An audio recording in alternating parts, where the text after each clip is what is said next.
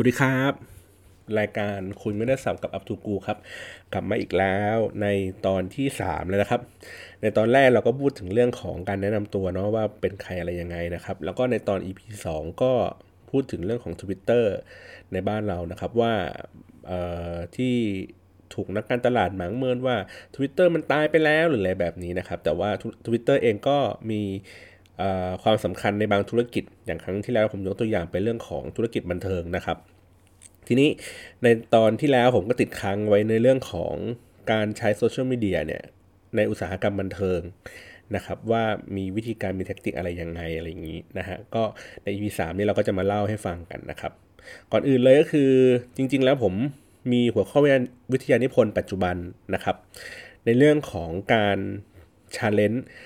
จริงๆจริงๆมันเป็นหัวข้อก่อนหน้าที่เป็นหัวข้อปัจจุบันนะเอาผมเล่าหัวข้อก่อนหน้านั้นให้ฟังแล้วกัน ว่าผมมีความสงสัยใคร่รู้ในบางสิ่งบางอย่าง ในเรื่องของการวัดผลนะครับเนื่องจากว่า ใน EP หนึ่งที่ผมเล่าให้ฟังว่าผมทำงานในเรื่องของการแบบ social media monitoring อะไรเงี้ยครับ เพราะฉะนั้นเนี่ยมันก็จะดูในเรื่องของการวัดผล performance อยู่ตลอดเวลานะครับ แล้วก็ในเรื่องของโซเชียลมีเดียเองเนี่ยมันค่อนข้างที่จะดีตรงที่ว่าทุกอย่างมันเป็นข้อมูลเป็นสแตทเก็บเอาไว้หมดเลย ตั้งแต่แบบ ผู้ใช้งานเข้ามาดูกี่คนดูกี่ครั้งมีโลเคชันที่ไหนบ้างเพศอะไรอายุเท่าไหร่ ดูใช้เวลาดูมากน้อยแค่ไหนดูแล้วไปที่ไหนต่ออะไรอย่างเงี้ยครับ คือมันมีพฤติกรรมของผู้คนอะ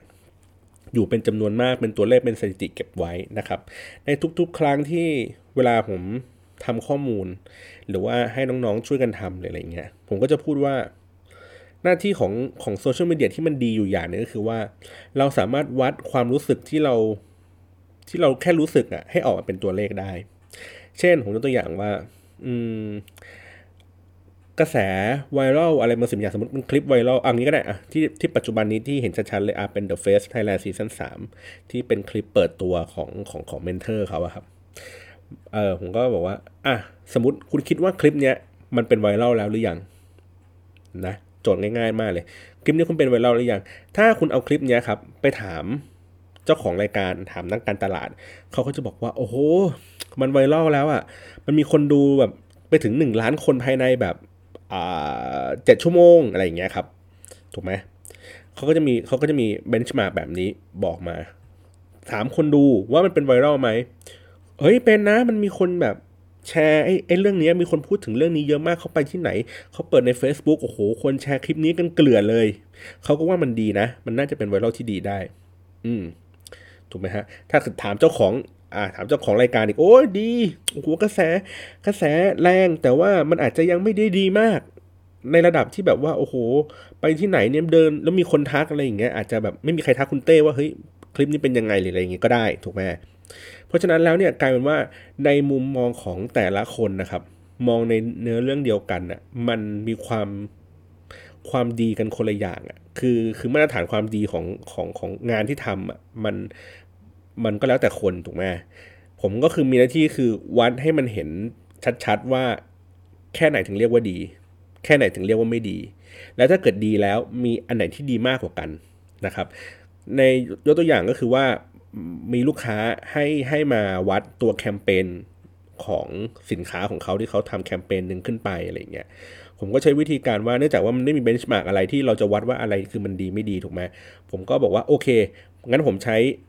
ใช้ตัวนี้แหละเป็นตัวตั้งนะครับ แล้วก็ดูว่าในช่วงเวลาเดียวกันน่ะในระหว่างที่เขากำลังออกแคมเปญนี้อยู่ มีแบรนด์อะไรบ้างที่ออกแคมเปญมาเหมือนกัน แล้วก็ดูจำนวน conversation ดูจำนวนการใช้งาน ดูแอคทิวิตี้ต่างๆ แล้วก็ดูว่ามันมากหรือน้อยกว่าไอ้แคมเปญของลูกค้าเขานะครับก็เป็นการเบนช์มาว่าในระยะเวลาเดียวกันนั้นเขาเป็นที่เท่าไหร่ ในขณะเดียวกันก็คือว่า ก็ตั้งคำถามว่า เอ๊ะ แล้วห่างจาก คำที่เรียกว่าดีแค่ไหน ผมก็เลยไปเอาแคมเปญที่เราคิดว่ามันดี อย่างเช่นอิชิตันแจกเบนหรืออะไรแบบเนี้ยที่เราคิดว่าโอ้โหมันไวรัลมากทุกโอ้คนพูดกันเยอะจริง ๆ หรืออะไรแบบเนี้ยเอาตัวนั้นเป็นตัวตั้ง แล้วก็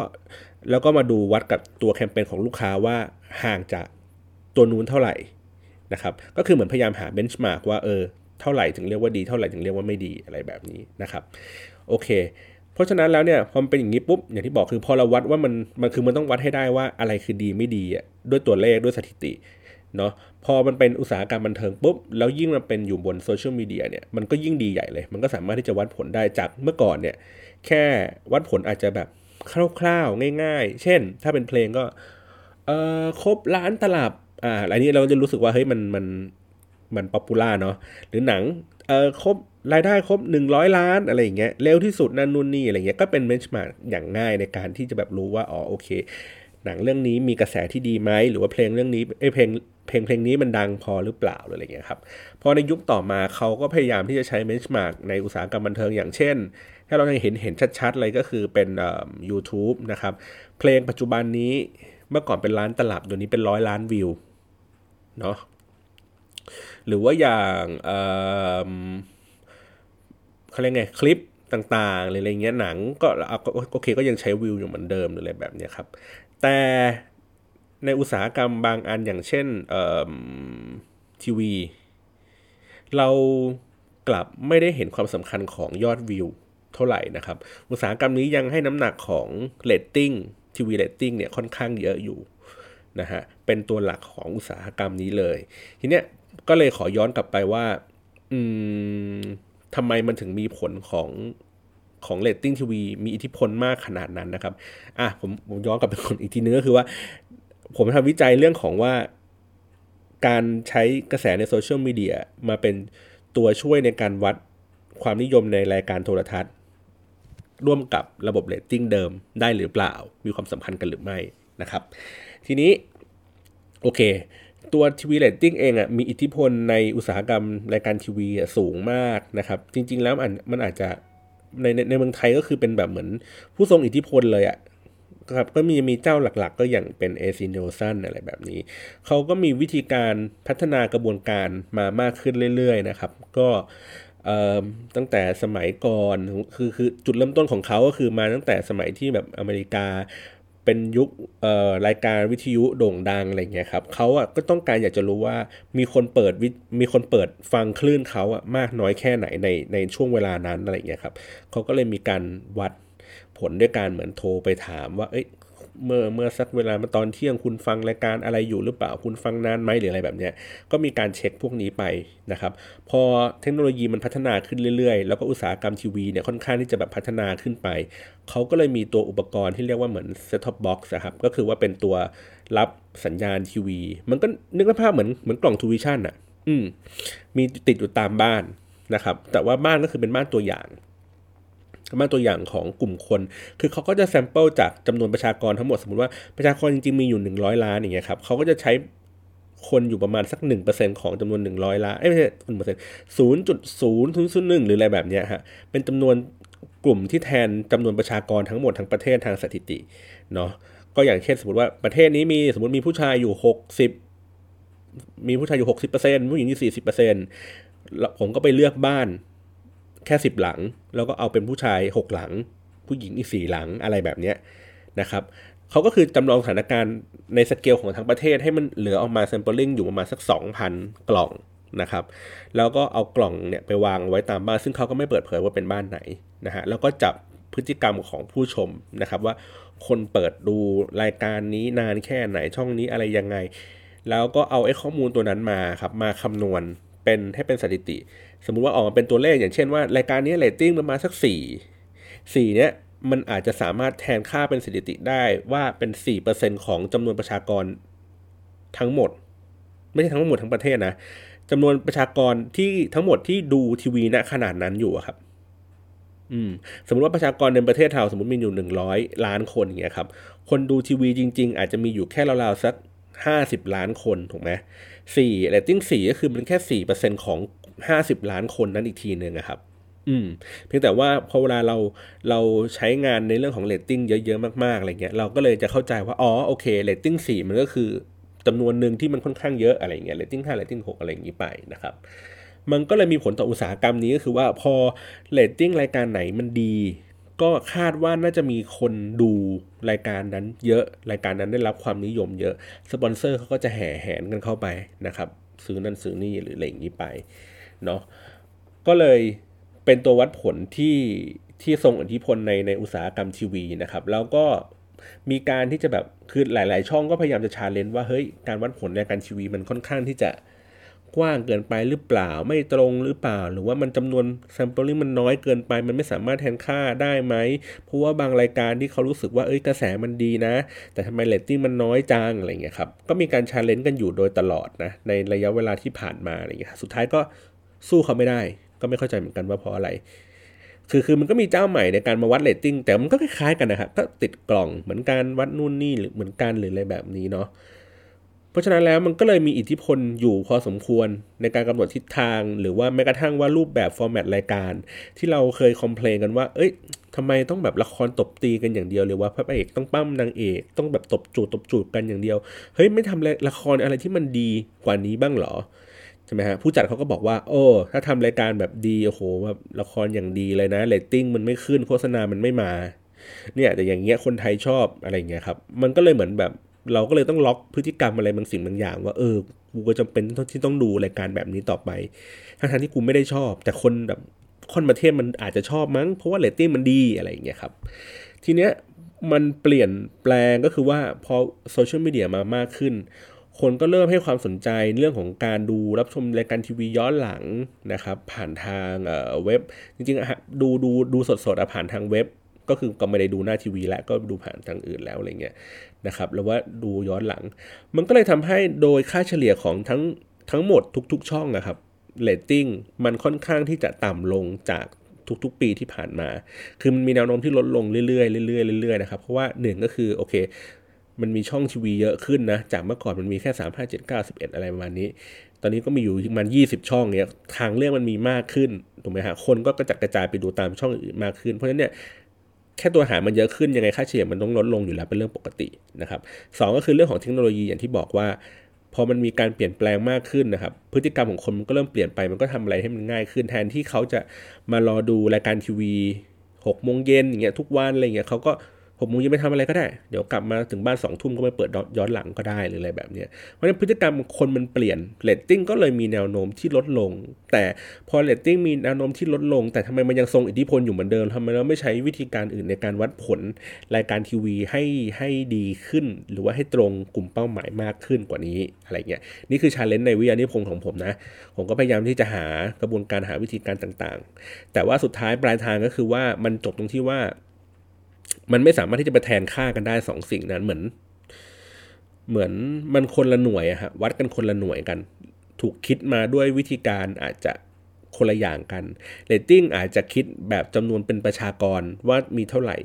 ส่วน ของในโซเชียลมีเดียอาจจะเห็นเป็นไม่ได้เป็นจำนวนคนเป็นประชากรว่าเป็น exactly เป็นคนเท่าไหร่เท่าไหร่เท่าไหร่ อาจจะเป็นเหมือนโอกาสจำนวนครั้งเขาเลยถึงใช้คำว่า reach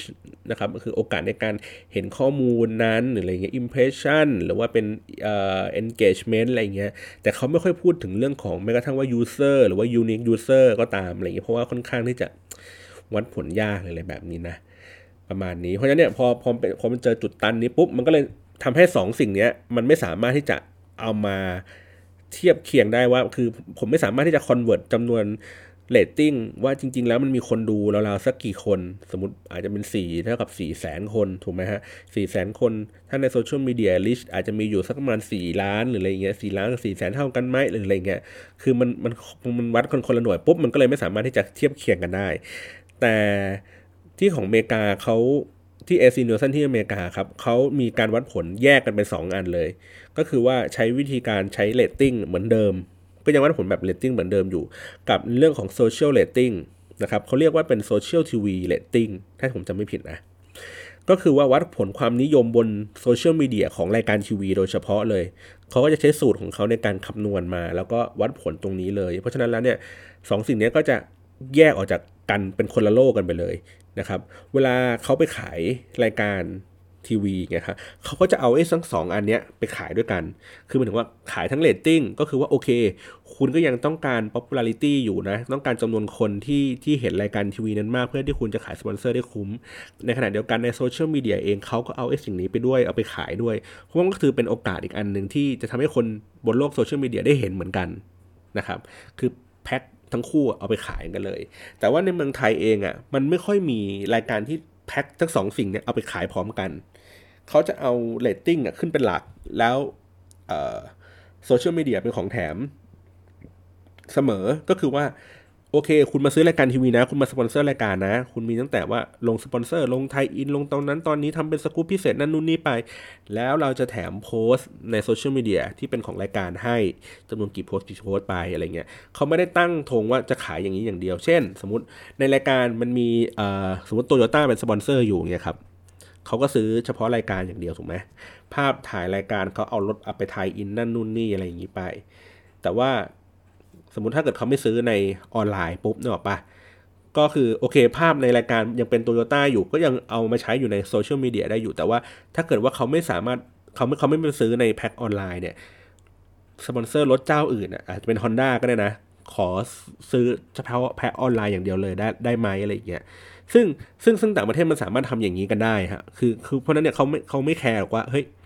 มันจะคนละแบรนด์หรือเปล่าแต่ว่ามันคือโอกาสของของลูกค้า ถ้าคุณ ถ้าคือเขาเรียกไงคุณก็ต้องซื้อทั้งสองแพ็คอะเพราะว่ามันน้ำหนักมันเท่ากันใช่ไหมฮะแพ็คที่เป็นทีวีแพ็คที่เป็นโซเชียลแต่ถ้าเกิดว่าคุณไม่ซื้อทั้งสองแพ็คคุณจ่ายคุณมีตังจ่ายแค่ไอ้แพ็คทีวีนั้นอย่างเดียวเพราะเนี่ยคุณก็อย่าไปกักให้คนอื่นเขามาซื้อก็ได้ไม่เห็นเป็นไรเลยอะไรเงี้ยแต่ว่าในอุตสาหกรรมทีวีบ้านเราก็จะแบบ โอ้เกรงใจไม่ได้หรอกมันข้ามหน้าข้ามตากันก็อะโอเคไม่เป็นไรนะฮะแต่ก็คือมันมันมีอิทธิพลมากขนาดที่บอกว่าโซเชียลมีเดียเองสามารถที่จะหาเงินหาทอง จากการวัดผลความนิยมในรายการทีวีบนโซเชียลมีเดียนั้นได้เลยโดยตรงนะครับทีนี้โอเค ในเมื่อมันไม่สามารถเทียบเคียงกันได้แล้ว แล้วเราจะดูอะไรกันดี ไปถึงว่าในโซเชียลมีเดียเองอะเราจะวัดผลยังไงกันดีว่า อะไรมันดีหรือไม่ดีรายการไหนมันดีหรือไม่ดีดัง หรือไม่ดังวัดผลโดย benchmark อะไรดีนะครับ ก็จริงๆผมลองทำดูในหลาย ๆ สูตรหลาย ๆ อย่างนะครับ มันจะมีอยู่หลาย ๆ เรื่องที่ที่มันสามารถที่จะวัดผลได้นะครับ อันดับแรกคือผมจะดูจากตัวที่เป็นของ Facebook นะฮะดูของเพจของรายการซึ่งจริง ๆ แล้วเพจของรายการก็คือ ถ้ามันมี มีคนมีคนกดไลค์ในเพจของรายการเนาะแล้วก็มี engagement ของเพจรายการที่ที่เยอะพอควรอะไรเงี้ยครับ มันก็ถือว่าเป็นสิ่งที่ดีเนาะทำให้รายการดูได้รับความนิยมนะครับ อย่างที่1อ่าอย่างที่2อะสมมติถ้าเป็นเรื่องของ YouTube ก็คือคนไปดูย้อนหลังจำนวนเยอะอะไรเงี้ยครับ ในตัวเลขวิวที่มันเหมาะสม ก็จะถือว่ามันเป็น ความนิยมในรายการทีวีที่ดีกับอีกตัวหนึ่งที่ที่สำคัญก็คือเรื่องของ conversation คือจำนวนการการพูดถึงรายการทีวีนั้นมากขึ้นมากขึ้นอะไรเงี้ยก็ถ้าพูดถึงรายการทีวีมากผ่านโซเชียลมีเดียผ่านพันทิปผ่านทวิตเตอร์นั่นนู่นนี่อะไรอย่างนี้ไป มันก็จะทำให้รายการได้เห็นได้มีโอกาสคนได้รู้จักมากขึ้นอะไรอย่างนี้ครับ มันก็จะไปได้ไกลมากขึ้นเนาะแล้วทีเนี้ยเราจะให้น้ำหนักกับสิ่งใดมากกว่ากันนะครับ ผมเคยได้รับโจทย์อย่างหนึ่งจากค่ายเพลงแห่งหนึ่งนะครับ ก็คือว่าเขาก็อยากจะโปรโมทศิลปินของเขาศิลปเออศิลปินของเขาโปรโมทเพลงของศิลปินคนนี้หรืออะไรเงี้ยผมก็พยายามไปหาว่าไอ้แท้ที่จริงแล้วเนี่ยรายการเออไม่ใช่แท้จริงแล้วเพลงเนี่ยครับมันมันมันต้องการอะไรหมายถึงว่าผล performance สูงสุดของเขาเขาต้องการอะไร กลายเป็นว่าเพลง เพลงดีอาจจะไม่ใช่เพลงดังถูกไหมฮะแล้วก็เพลงดังก็อาจจะเป็นเพลงเพลงดังอาจจะไม่ใช่ว่าเป็นเพลงดีเสมอไปก็ได้เนาะคือคือเราต้องแยกแยกให้ออกจากกันก่อนว่าเออคอนเทนต์ที่ดีกับคอนเทนต์ที่ดังเนี่ยมันมันมันคนละอย่างกันอย่างเพลงเนี่ยครับเพลงที่ดังมันอาจจะไม่ใช่เป็นเพลงที่ดีก็ได้ แต่ว่ามันถูกเปิดซ้ำอยู่บ่อยๆ ได้ยินบ่อยๆ จนเรารู้สึกว่าโอ้โห ไปที่ไหนเราก็เจอไปที่ไหนเราก็ได้ยิน นึกภาพเหมือนสงกรานอย่างเงี้ย ขับรถไปจอดเล่นน้ำที่ไหน กูต้องได้ยินเพลงเนี้ย กูต้องได้ยินแวนฟอร์ลอเฟียทุกครั้งที่แบบขับไปบนถนนในงานสงกรานอันนี้ผมถือว่าเป็นเพลงดังนะ เพราะว่ามันมีความถี่ในการเปิดเยอะ เรามีโอกาสที่ได้ยินบ่อยครั้งนะครับ แต่เขาอาจจะไม่ใช่เป็นเพลงดีก็ได้ถูกไหมในขณะเดียวกันคือเพลงดีที่ทำมา โอ้โห มิวสิกออเรนจ์มันอย่างดี แต่งเนื้อมาอย่างดีทุกอย่าง ก็อาจจะไม่ใช่เป็นเพลงที่ดังก็ได้เสมอไป เพราะฉะนั้นเนี่ยในอุตสาหกรรมนี้เขาต้องการเพลงที่ดัง ถูกไหมฮะเพื่อให้คนรู้จักมาก แต่เขาอาจจะทำดีหรือไม่ดีก็ได้กันแล้วแต่เขานะครับ เพราะฉะนั้นแล้วมันกลายเป็นว่าความถี่ในการเปิดเพลงเนี่ยการการได้ยินเพลงเนี่ยมันมีผลต่อต่อการต่อคุณภาพของของในการวัดผลของเพลงนี้ว่ามันประสบความสำเร็จหรือเปล่าหรืออะไรเงี้ย เพราะฉะนั้นผมก็เลยแบบโอเคนำเสนอแพ็กเกจนั่นนู่นนี่ไปเพื่อให้เพื่อให้เพลงนี้มีโอกาสที่จะทำให้คนนะได้ยินมันมากขึ้น นะครับเหมือนกันเพราะฉะนั้นผมเลยคิดว่าเอ๊ะในเมื่อมันเป็นสูตรวิธีการนี้ในรายการทีวีเองอะ่ะการที่เรามี conversation ที่มันเพิ่มขึ้น การพูดถึงรายการเพิ่มมากขึ้น มันก็น่าจะมีผลทำให้รายการทีวีนั้นได้รับความนิยมมากขึ้นเช่นกันนะครับทีแรกก็เอ่อทีแรกคิดกับอีกตัวหนึ่งก็คือว่านอกเหนือจากตัวที่เป็น conversation ที่จำนวนคนพูดถึงรายการเยอะแล้วเนี่ย ผมมองในเรื่องของ reach ก็คือว่าเรื่องของการที่คนเขามีโอกาสได้เห็น ข้อมูลของรายการทีวีมากขึ้น เมื่อได้เห็นมากเท่าไหร่ คนก็น่าจะแบบเห็นแล้วแบบรู้สึกอยากจะติดตามชมรายการทีวีนั้นมากขึ้นนะครับ มีการเห็นกับการพูดนะ เพราะฉะนั้นมันมีอยู่ 2 เรื่องนะครับ ผมก็เลยเอาตัวเลข 2 ตัวนี้ครับไปเทียบกับเรตติ้งเนาะคือคือดูดูดูดูว่ามันมีความสัมพันธ์กันหรือเปล่า คือเอาไปขึ้นกราฟเลย เอามาดูว่า เออกราฟดูดูมีแนวโน้มมากกันหรือเปล่า กลายเป็นว่าเรตติ้งกับในโซเชียลมีเดียเองเนี่ยในในในเรื่องของ reach หรืออะไรเงี้ยมันสวนทางกัน คือหมายถึงว่าในบางในบางตอนเรตติ้งดูสูง แต่ reach ในโซเชียลมีเดียดูต่ำในบางตอนโซเชียลมีเดียมี reach สูง แต่เรตติ้งทางนู้นก็ต่ำแทนหรืออะไรเงี้ยมันสลับกันไปสลับกันมา แต่ถามว่ามันสลับกันอย่างนี้ตลอดเวลาไหมก็ไม่ใช่ บางครั้งก็ reach ก็สูงเรตติ้งก็ตามหรืออะไรเงี้ย เพราะฉะนั้นมันก็มันดูไม่ดูไม่มีผลไม่มีแนวโน้มกัน แต่จุดหนึ่งที่เห็นเลยชัดๆ ก็คือว่าการเห็นในโซเชียลมีเดียเยอะส่งผลทำให้เรตติ้งรายการทีวีในตอนต่อไปครับในสัปดาห์ต่อไป อาจจะมีแนวโน้มที่สูงขึ้น พูดถึงเรื่องของเรตติ้งกับจำนวน reach ใช่ไหมฮะ คือโอเค มันมีความสัมพันธ์ก็คือว่า มันในณขณะที่เรากำลังดูรายการทีวีอยู่นะครับในขณะเดียวกันเนี่ยบางคนเขาก็ดูทั้ง 2 จอ ก็คือดูทั้งทีวี ดูทั้งโซเชียลมีเดียด้วยนะครับอย่างที่ผมบอกว่ามันมันเพิ่มอรรถรสในการรับชมรายการทีวีมากขึ้นเนาะแล้วว่าหรืออีกบางคนก็คือดูผ่านทางโซเชียลมีเดียอย่างเดียวก็มี คือคือไม่ได้ดูผ่าน ทีวี อาจจะดูผ่านเน็ตผ่านอะไรอย่างนี้ไปนะครับ แล้วก็ดูโซเชียลมีเดียผสมด้วยหรือทั้งคนสุดท้ายไกลสุดเลยก็คือว่าคนที่เสพผ่านเฉพาะโซเชียลมีเดียอย่างเดียว ไม่ได้มีโอกาสที่จะได้ดูรายการทีวีณขณะนั้นนะครับ เพราะฉะนั้นแล้วเนี่ยมันมีทั้งหมดประมาณ 4 พฤติกรรมนะครับในการในการดูรายการทีวีอยู่ณขณะนั้นและไม่ได้ดูรายการเขาเรียกไงการรับรู้รายการทีวีนะครับเพราะฉะนั้นแล้วเนี่ยจำนวนของกลุ่มคนที่ดูรายการทีวี เสพรายการทีวีและการรับรู้รายการทีวีผ่านทางโซเชียลมีเดีย นะครับ ก็จะมีจำนวนในระดับหนึ่งที่เขามีความ active นะครับเขาก็จะแบบพูดพูดพูดโพสโพสหรืออะไรอย่างนี้ไป พอมันพูดมันโพสไปค่อนข้างเยอะในโซเชียลมีเดียปั๊บมันก็เลยทำให้คนที่เขาอ่านที่เขาเห็นการแชร์ข้อมูลนี้ออกไปครับ เริ่มมีความรู้สึกว่า เฮ้ย รายการนี้ดูสนุกเนาะเออจะสนุกเหมือนที่เขาพูดจริงหรือเปล่าหนึ่งเขาก็ไปทำในการดูย้อนหลังไปสองรอติดตามชมว่า ในสัปดาห์หน้ามันจะแซบมันจะสนุกเหมือนที่เขาพูดกันไหม มันก็เลยมีแนวโน้มทำให้ว่าในสัปดาห์หน้าเรตติ้งมันจะมีเยอะขึ้น เพราะว่ามันมันมันถูก reachถูกจำนวนการรับรู้ในรายการทีวีนั้นเพิ่มขึ้นนะครับโอเค เพราะฉะนั้นมันดูมีแนวโน้มในระดับหนึ่ง แต่ว่ามันก็อาจจะไม่ใช่ทั้งหมดก็ได้ เพราะว่าผมก็แค่เอาแค่รายการเดียวมามามาขึ้นกราฟดูอะไรอย่างเงี้ยครับ ก็เอ่อ มันเลยกลายเป็นว่ารายการทีวีเองอะครับ มันในระบบเดิมในในที่เป็นเรตติ้งอะเขาก็จะนับในเรื่องของการรับชมรายการทีวีณนะเวลาที่มันออกอากาศ โดยจำนวนประชากรเท่าไหร่นะครับ แต่ว่าในโซเชียลมีเดียมันจะพูดถึงเรื่องของการรับรู้เนื้อหารายการทีวี ว่ามีโอกาสรับรู้เท่าไหร่ มีการเห็นเท่าไหร่ โอกาสมากเท่าไหร่นะครับ เนี่ยมันเลยทำให้2สิ่งนี้มันมันค่อนข้างที่จะแตกต่างกันอยู่นะครับ เพราะฉะนั้นแล้วเนี่ยพอมันเป็นโซเชียลโซเชียลมีเดียเนี่ยมันก็พูดถึงเรื่องโอกาสในการรับรู้ มันก็ไม่น่าจะเกี่ยวข้องกับเรตติ้งทีวี คือคือในอุตสาหกรรมเนี้ยมันก็จะมีคนพูดว่า เฮ้ยทำโซเชียลมีเดียดังแล้วเนี่ยมันทำให้เรตติ้งทีวีขึ้นได้ไหมอะไรเงี้ยผมบอกว่ามันไม่ได้ อันนึงมันคือการรับชมนะเวลานั้นอีกอันนึงคือการรับรู้ว่ามันมีอยู่นะครับคือการรับรู้ว่ามันมีอยู่ มันจะสร้างโอกาสทำให้เกิดการรับชมรายการทีวีก็ได้ แต่มันอาจจะเป็นเปอร์เซ็นต์ที่มันน้อยมากๆ คือต่อให้คุณบิวในโซเชียลมีเดียมากแค่ไหนก็ตาม แต่สุดท้ายในวันเสาร์นั้น คุณไม่ว่างติดธุระคุณก็ดูรายการทีวีนั้นไม่ได้ ถูกไหมฮะ ถามว่ามันก็มันก็ไม่ได้คือมันเอามาผูกกันอย่างเงี้ยมันไม่แฟร์นะครับใน2สิ่งนี้ในขณะเดียวกันเอาเรตติ้งไปผูกกับโซเชียลมีเดียก็ไม่ได้คือรายการเรตติ้งดีมากๆ แล้วหวังว่าโซเชียลมีเดียจะดังก็ไม่ได้อีกเหมือนกันนะครับ เพราะอย่างที่บอกคือกลุ่มคนมันมันมันคนละอย่างคนละแบบกันเลย นะฮะโอเค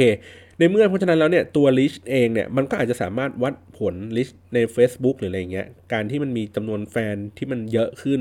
ในในใน Face Facebook ก็อาจจะส่งผลต่อรายการทีวีที่ได้รับความนิยมมากขึ้น แต่ก็อาจจะไม่ได้เป็นตัวชี้วัดที่สำคัญเท่าไหร่นะครับโอเค เรื่องของการดูย้อนหลังใน YouTube เหมือนกัน จริง ๆ การดูย้อนหลังใน YouTube มันวัดความนิยมในรายการทีวีนั้นได้ไหม ผมก็มองว่ามันก็อาจจะได้ในเรื่องของการดูย้อนหลังว่าเออ ดูย้อนหลังมากมากแค่ไหนอะไรยังไงอะไรอย่างเงี้ยครับเพียงแต่ว่ามันถูกคิดจากสิ่งที่มันเกิดขึ้นไปแล้วอะมันเหมือนเป็นแบบ second chance ในการแบบดูแล้ว เพราะฉะนั้นเนี่ยมันไม่ใช่เป็นโมเมนต์ของการที่แบบว่าเฮ้ยมันคือการที่มันไม่รู้คือมันเหมือนแบบเหมือนเหมือนเราไม่สามารถวัดผลว่าหนังที่เขาเรียกกันนะ หนังที่เพิ่งเข้าโรงไปครับ หนังที่ตอนนี้กำลังเข้าโรงอยู่โรงฉายอยู่อะมันได้รับรายได้สมมติสมมติการวัดเรตติ้งของรายการไอ้ของภาพยนตร์เนี่ยครับมันวัดจากจำนวนรายได้ถูกไหมฮะสมมติเราบอกว่า 3 วันแรกเนี่ยครับมีคนดูผ่านทางโรงหนังสมมติหนึ่งสมมติ 10 ล้านคนอะไรอย่างเงี้ยถูกไหมฮะในแล้วก็อีกสักสามเดือนถัดมา หนังเรื่องเดียวกันเนี่ยออกมาเป็นแผ่นแล้วเนี่ยนะครับมีคนดู 10 ล้านคนเนี่ยภายใน 3 เดือนหลังจากออกแผ่นแล้วอะไรอย่างเงี้ยมันเป็นไปไม่ได้อะเพราะอันนั้นมันคือว้าวคือคนไม่เคยเห็นไม่เคยดูถูกไหมฮะมันก็จะวัดผลในในในในในเชิงแบบนั้นได้ แต่ขณะเดียวกันเนี่ย มันเคยดูมาแล้ว คนเคยดูมาแล้วอะเขาก็ไม่ได้ดูซ้ำไม่ได้ไม่อยากจะสนใจอะไรมันมากแล้วเพราะฉะนั้นเนี่ยมันมันสองเรื่องนี้มันมันไม่เกี่ยวกันนะครับ เพราะฉะนั้นเนี่ยถามว่าจำนวนวิวย้อนหลังในการในการวัดความนิยมของรายการทีวีได้ไหม ก็ได้ แต่ก็อาจจะไม่ใช่ปัจจัยสำคัญ แต่สิ่งที่สำคัญกว่าในในข้อมูลของ YouTube เองอะซึ่งซึ่งคนผู้จัดรายการทีวีเองอาจจะแบบละเลยกันไปก็คือเรื่องของพฤติกรรมในการรับชมนะครับ พอรายการทีวีมันถูกแบ่งเบรกออกมาให้ได้ดูกัน สมมติว่ารายการมีทั้งหมด 7 เบรกเนี่ยฮะหนึ่งสองสามสี่ห้าหกเจ็ดเนี่ยครับ ใน YouTube เองมันดูพฤติกรรมได้ว่าคนสคิปออกจาก คลิปตัวนั้นนะครับ สมมติว่าในคลิปตัวนั้นนะรายการนะสมมติมี 10 นาทีนะฮะมีทั้งหมด 7 เบรก มีทั้งหมด 70 นาทีเนาะคนดูอาจจะดูเบรก 3 เยอะที่สุดถูกไหมฮะในบรรดาทั้งหมด 7 เบรกที่ผ่านมา เพราะเบรก 3 มันคือการแข่งขัน มันคือการแบบแย่งชิงอะไรกัน หรือว่ามีโค้ดเด็ดอะไรบางอย่างทำให้คนดูเบรก 3 เยอะกว่าเบรกอื่นๆนะครับในขณะเดียวกันเบรก 3 เองอะอาจจะดูคนดูอาจจะดูแค่ 5 นาทีแรกแล้วก็สคิปออกไป เพราะว่านี่คือมันที่สุดแล้วของมันพีคสุดแล้วเขาก็ ดีดออกไป แต่คลิปอื่นอาจจะดูนานกว่านั้น คือการที่เห็นว่าคนดูคลิปไหน นานสั้นนานแล้วชอบในเบรกไหนมากกว่ากัน มันทำให้เห็นพฤติกรรมเชิงลึกของผู้ชมว่าผู้ชมแล้วจริง ๆ แล้วเขาชอบอะไร เขาชอบดราม่าหรือเปล่าเขาชอบเซ็กซี่ไหมเขาชอบตลกไหมนะครับหรือว่าเขาชอบสาระความมันอะไรอย่างเงี้ยคือมันเห็นเนื้อหาที่มันชัดเจนมากขึ้น อืม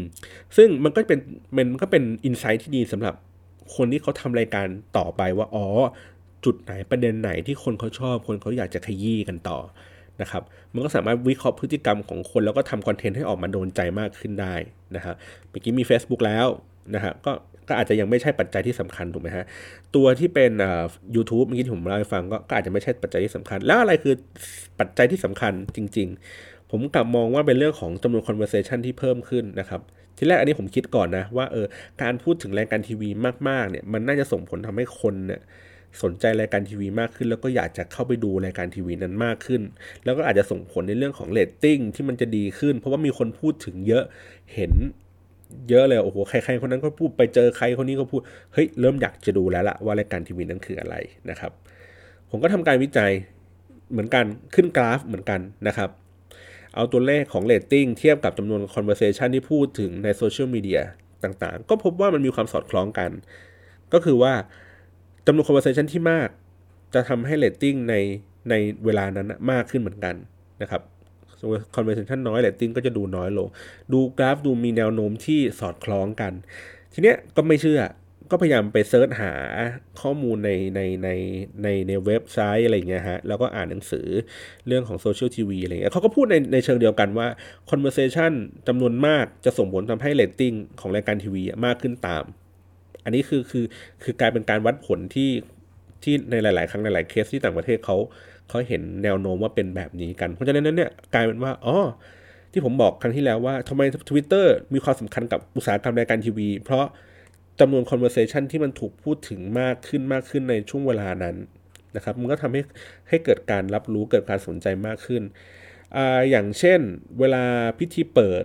อีเวนต์ใหญ่ๆ ระดับโลกพิธีเปิดโอลิมปิก พิธีเปิดฟุตบอลโลกหรืออะไรเงี้ยครับจำนวน conversation จะเยอะแบบมากๆมากๆมากๆเพราะว่านี่คือเรื่องที่คนทั้งโลกกำลังให้ความสนใจอยู่นะครับหรือว่าเกิดเหตุแบบภัยพิบัติอะไรบางอย่างเห็นไหมคนก็จะมีการทวิตเยอะขึ้นกว่าจำนวนปกติเนาะเพราะว่าคนอาจจะเข้ามาเสพข่าวคนอาจจะแสดงความคิดเห็นหรือว่ารายงานข่าวนั่นนู่นนี่อะไรอย่างนี้ไป เพราะฉะนั้นแล้วเนี่ยจากพฤติกรรมของ คนใช้งานทวิตเตอร์ในในลักษณะแบบนั้น มันก็น่าจะเป็นพฤติกรรมเดียวกับการพูดถึงรายการทีวีเช่นเดียวกันนะครับเพราะฉะนั้นแล้วกลายเป็นว่าตัว conversation จำนวนการพูดถึง อาจจะไม่ใช่เฉพาะ Twitter อย่างเดียวเนาะอาจจะเป็นในเรื่องของพูดใน Facebook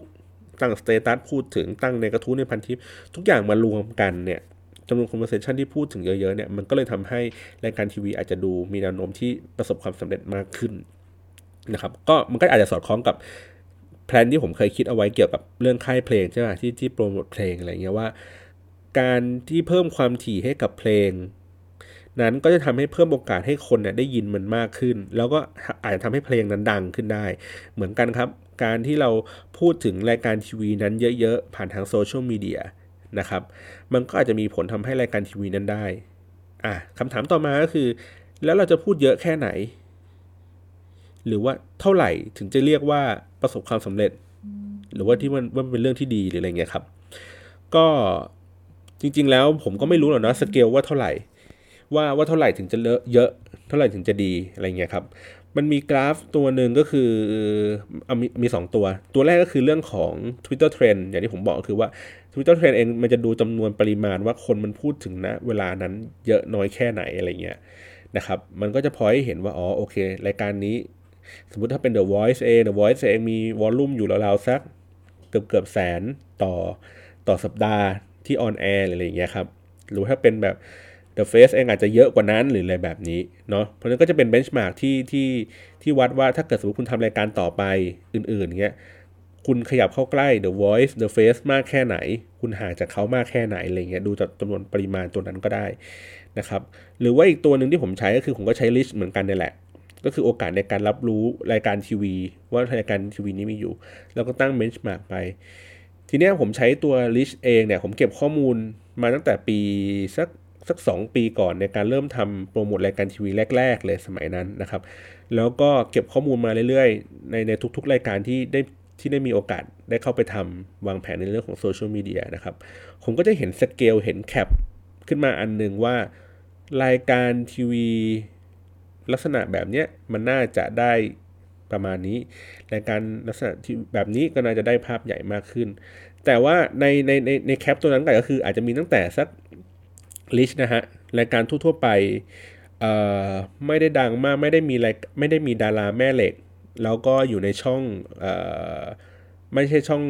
3579ครับเป็นช่องอื่นๆทวีดิจิตอลเขาจะได้หลักราวๆสัก 10 ล้าน reach ไม่สิบจนถึงห้าสิบล้านไม่เกินนี้นะครับ ต่อให้รายการดังแค่ไหนอะไรยังไงเนี่ยเขาก็จะวิ่งกันอยู่ราวๆเนี้ยสิบถึงห้าสิบล้านไม่เกินนั้นนะครับ รายการที่ step ขึ้นไปอีกอีกสเกลหนึ่งก็หลับระดับหนึ่งร้อยล้านหนึ่งร้อยล้าน reach นะครับ ก็เป็นรายการทีวีที่มีดาราแม่เหล็กเข้ามานะครับ คนก็จะมีการพูดถึงมีการรับรู้อยู่ประมาณสัก 100 จนถึงสักประมาณ 500 ล้านลิชนะครับ แล้วก็สุดท้ายรายการสเกลระดับบิ๊กคือรายการที่แบบว่าดัง ๆ ตัวท็อปอย่าง The Voice อย่าง The Face อะไรเงี้ยเขาก็จะมีตั้งแต่ประมาณ 500 ล้านลิชขึ้นไปจนถึงหลักพันล้านเอ๊หลักพันล้านลิชอะไรเงี้ยค่ะคือคือเนี่ยเราก็จะเห็นสเกลของของของรายการทีวีแล้วว่าเออถ้ามันสเกลแบบนี้ก็น่าจะเป็นประมาณนี้นะ การพูดถึงต่อให้ปั่นให้ตายยังไง มันก็จะพูดถึงแค่นี้เพราะว่ามันก็ไม่ได้มีเขาเรียกไงนะประเด็นอะไรที่มันสามารถที่จะเอามาใช้เพื่อให้ปั่นเพื่อให้คนเกิดการรับรู้อะไรอย่างนี้ได้มากขึ้นนะฮะมันก็จะมีสเกลลักษณะแบบนี้ไปอีกอันนึงที่น่าสนใจก็คือเรื่องของเทรนด์นะครับไม่ไม่ไม่เทรนด์ไม่ใช่ trend Twitter trend นะเรื่องของแนวโน้มว่ารายการทีวีเองอะครับตัวลิสต์เนี่ยมันมากขึ้น ในในในในสาม EP แรกสามถึงสี่ EP แรกหมายถึงว่า EP ที่หนึ่งมันก็คือมันก็จะดีดขึ้นไป มันคือการเปิดตัวในตอนแรกเนาะหนึ่งตึ้มสองตึ้มสามตึ้มไป แล้วหลังจากสี่ห้าหกเจ็ดแปดไล่ไปเรื่อยจนกระทั่งถึงจบรายการเนี่ย มันจะไม่มีแทบจะไม่มีจุดพีคเพิ่มขึ้นอีกแล้วเพราะคืออย่างที่บอกคือว่าเออรายการทีวีมันมันขายเรื่องของความว้าวครับ คือ อันนี้คือคนไม่เคยเห็นมันดูเป็นวาไรตี้เพราะเนี้ยคนไทยก็จะชอบกันลักษณะแบบนี้มาก็จะไม่ชอบเรื่องที่แบบว่าค่อยๆพัฒนาไปหรืออะไรอย่างนี้เท่าไหร่นะครับเพราะฉะนั้นกลายเป็นว่า 3 EP แรกเป็นการวัด performance ของทั้งทั้งโปรแกรมเลยว่าว่ารายการนี้จะดังไม่ดังแค่ไหน ก็คือว่าวัดเงินอย่างที่ผมบอกว่าถ้าเกิดสมมติรายการเป็นรายการแบบ ไม่ใช่ดาราแม่เหล็กอยู่ในช่องทีวีดิจิตอลถูกไหมฮะมันจะอยู่ที่ 10 จนถึง 50 ล้าน reach ถูกไหมฮะ สาม EP แรกอะ่ะ มันดีดขึ้นไปสมมตินะฮะ มันดีดขึ้นไปถึงประมาณสักเจ็ดแปดล้าน โอเค ผมอุ่นใจแล้วล่ะ ว่าอย่างน้อยคือมันแตะราวๆสักสิบกว่าๆแน่ๆนะครับ หรือถ้าเกิด3 EP แรกอะ่ะ มันขึ้นไปรวมกันทั้งหมด มันทะลุ10ล้าน โอเค ไอเนี่ยมันออกไป50แน่นอนนะครับ มันมันอาจจะออกไปประมาณสักยี่สิบสาสิบอะไรอย่างนี้ก็ได้ คือมันก็มีแนวโน้มไป เพราะว่าใน EP ที่สมมตินะฮะ อัน EP หนึ่งอาจจะเป็นแบบ7 EP ที่2องอาจจะสัก4 EP ที่ 3 อาจจะสัก 2 มันรวมกันกลายเป็น 11 แล้วถูกไหมฮะแล้ว EP ที่ 3 เนี่ยมันจะค่อยๆ ลดลงไปเหมือน 2 เท่าอาหารลงไปเรื่อยๆครับจาก 7 เหลือ 4 จาก 4 เหลือ 2 จาก 2 เหลือ 1 จาก 1 เหลือ 5 แสนเลยอะไรเงี้ยอืมมันจะเป็นลักษณะแบบนี้บางคนก็จะแบบค่อยๆ ตกตกตกไปเรื่อยๆ หรือว่าจนกระทั่งว่าคุณไปสร้างอะไรบางอย่างที่มันแบบ เฮ้ยน่าสนใจใน EP 78อะไรเงี้ยเพื่อดีดไอ้พวกนี้ขึ้นมาอีก แต่ไอ้การดีดขึ้นมาเนี่ยมันจะไม่แรงเท่ากับตอนที่ 3 EP แรกที่เขาทำได้ คือเขาดึงจากศูนย์ให้กลายเป็น 7 ล้านถูกไหมฮะแต่ถ้าเกิดว่าตอน EP สมมติ7ที่เขาบอกว่าเอออยากจะมีอะไรที่มันดีดดีขึ้นมาสูงๆอะไรเงี้ยเขาก็ไม่สามารถดีดจากสมมติสมมติตอนนั้นเหลือ 1 ล้านแล้วเนี่ยเขาไม่สามารถดีดจาก 1 ล้านให้ขึ้นกลับไปเป็น 7 ล้านได้เหมือนเดิมแล้ว ไม่มีทางทำได้อยู่แล้วนะครับ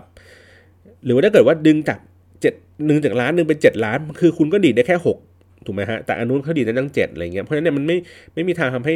กระแสมันกลับออกมาได้อีกอีกครั้งหนึ่งตอนตอนนั้นอีกทีหนึงแต่ว่าในเคสสตัดดี้ที่ผมเจอคือ มันก็จะมีจุดพีคของมันอีกอีกก็คือตอนที่ถ้าเป็นการแข่งขันประกวดและ EP สุดท้าย มันเป็นเรื่องของแบบ มันต้องหาผู้ชนะอะไรเงี้ยอย่าง Thailand ก็ Talent อะไรเงี้ยครับใน EP สุดท้ายเนี่ยมันก็ดีดขึ้นมานะสูงสูงกว่าใน EP ทุกๆ EP ขึ้นมาอะไรเงี้ยครับแต่อาจจะไม่ได้เท่าคืออาจจะรู้สึกถ้าจำไม่ผิดอาจจะแซง EP หนึ่งด้วยซ้ำว่า EP หนึ่งแต่ว่า EP หนึ่งเองเขาดีดค่อนข้างสูงอยู่เหมือนกัน มันก็เลยอาจจะอาจจะส่งผลทำให้คนอะไปรอลุ้นไปรอเชียร์ใน EP สุดท้ายอะไรอย่างนี้นะครับ เพราะฉะนั้นโดยสรุปแล้วเนี่ยในในรายการ ทีวีในอุตสาหกรรมบันเทิงหรืออะไรอย่างนี้ต่างๆ การใช้โซเชียลมีเดียเองเนี่ยมันก็จะเพิ่มโอกาสในการรับรู้เพิ่มขึ้น แล้วก็พยายามใช้ tactic ใช้วิธีการว่าเอออย่างอย่างไหนมันจะเหมาะสม แล้วก็ต้องให้ต้องเข้าเข้าใจในพฤติกรรมของคนใช้ด้วยนะครับว่าว่าไม่ว่าจะเป็นหนังไม่ว่าจะเป็นเรื่องเพลงหรือว่ารายการทีวีอะไรเงี้ยคือสุดท้ายแล้วพฤติกรรมของผู้ชมของลูกค้าจริง ๆ แล้วเขาเขาต้องการอะไร เขาต้องการจะดูซ้ำ เลยไหมทันทีเลยไหมอะไรเงี้ยครับหรือว่าเขาต้องการที่จะแบบเหมือนพูดคุยกันหรือสร้างคอมมูนิตี้หรืออะไรเงี้ยเพราะฉะนั้นแล้วเนี่ยมันไม่สามารถที่จะใช้แผนเดียวกันกับทุก ๆ รายการหรืออะไรอย่างนี้ได้เราก็ต้องดูว่าพื้นฐานของรายการนั้นเป็นยังไงเนาะ เช่น รายการนี้เป็นรายการใหม่ไม่เคยมีแฟนมาก่อน คุณก็ต้องสร้างแฟน สร้างให้คนเขารักรายการรักตัวผู้เข้าแข่งขันนั่นนู่นนี่ไปก่อนสักระยะหนึ่งเพื่อให้คนเขาสามารถติดตามแล้วก็เลี้ยงในทุกๆ EP ท้ายๆที่มันกำลังจะ drop ลงไปได้นะครับหรือว่าถ้าเกิดเป็นรายการ format ที่แบบว่ามันอยู่มานานแล้ว แล้วก็แบบไม่ได้มีความสนใจอะไรมันกันอีกแล้วหรืออะไรเงี้ยครับการที่เรายังคง maintain อยู่ โดยที่เราป้อนในคุณภาพที่มันดีที่มันเหมาะสมขึ้นกว่าในทุก ๆ ปีที่ผ่านมาเขาก็จะอาจจะรู้สึกว่า engage มันก็อาจจะดีขึ้น หรือถ้าเกิดว่าเป็นรายการที่แบบได้รับความนิยมอยู่แล้วในในกลุ่มคนกลุ่มหนึ่งอะไรเงี้ยแล้วเราอยากจะขยายสเกลให้มันไปไกลมากขึ้นอะไรเงี้ยครับเราก็อาจจะต้อง ลองใช้วิธีการหลาย ๆ วิธีการเพื่อให้มันถูกใจในกลุ่มเป้าหมายที่มันกว้างขึ้นอีกทีหนึ่งนะครับ ก็วันนี้ก็น่าจะพูดถึงราวๆนี้เนาะในเรื่องของอุตสาหกรรมบันเทิงกับโซเชียลมีเดียยังไงถ้าเกิดใครมีข้อสงสัยอะไรยังไงก็อย่างที่บอกก็คือคอมเมนต์มาด้านล่างเนาะนะครับ แล้วก็ในตอนหน้าเดี๋ยวผมก็จะลองคิดถึงเรื่องของ ถ้าในรอบสัปดาห์ที่ผ่านมาอาจจะคิดถึงเรื่องของบล็อกเกอร์เรื่องของอะไรเงี้ยว่า ยังมีบทบาทที่ ที่สำคัญต่อการสื่อสารการตลาดในปัจจุบันเนี่ยมากน้อยแค่ไหนเนาะอันนี้อาจจะติดไว้ก่อน แต่ว่าเดี๋ยวหาข้อมูลอะไรอย่างนี้นิดนึงนะครับ วันนี้ก็ขอบคุณในการรับฟังกันนะครับ ก็ติดตามใหม่ตอนหน้าสวัสดีครับ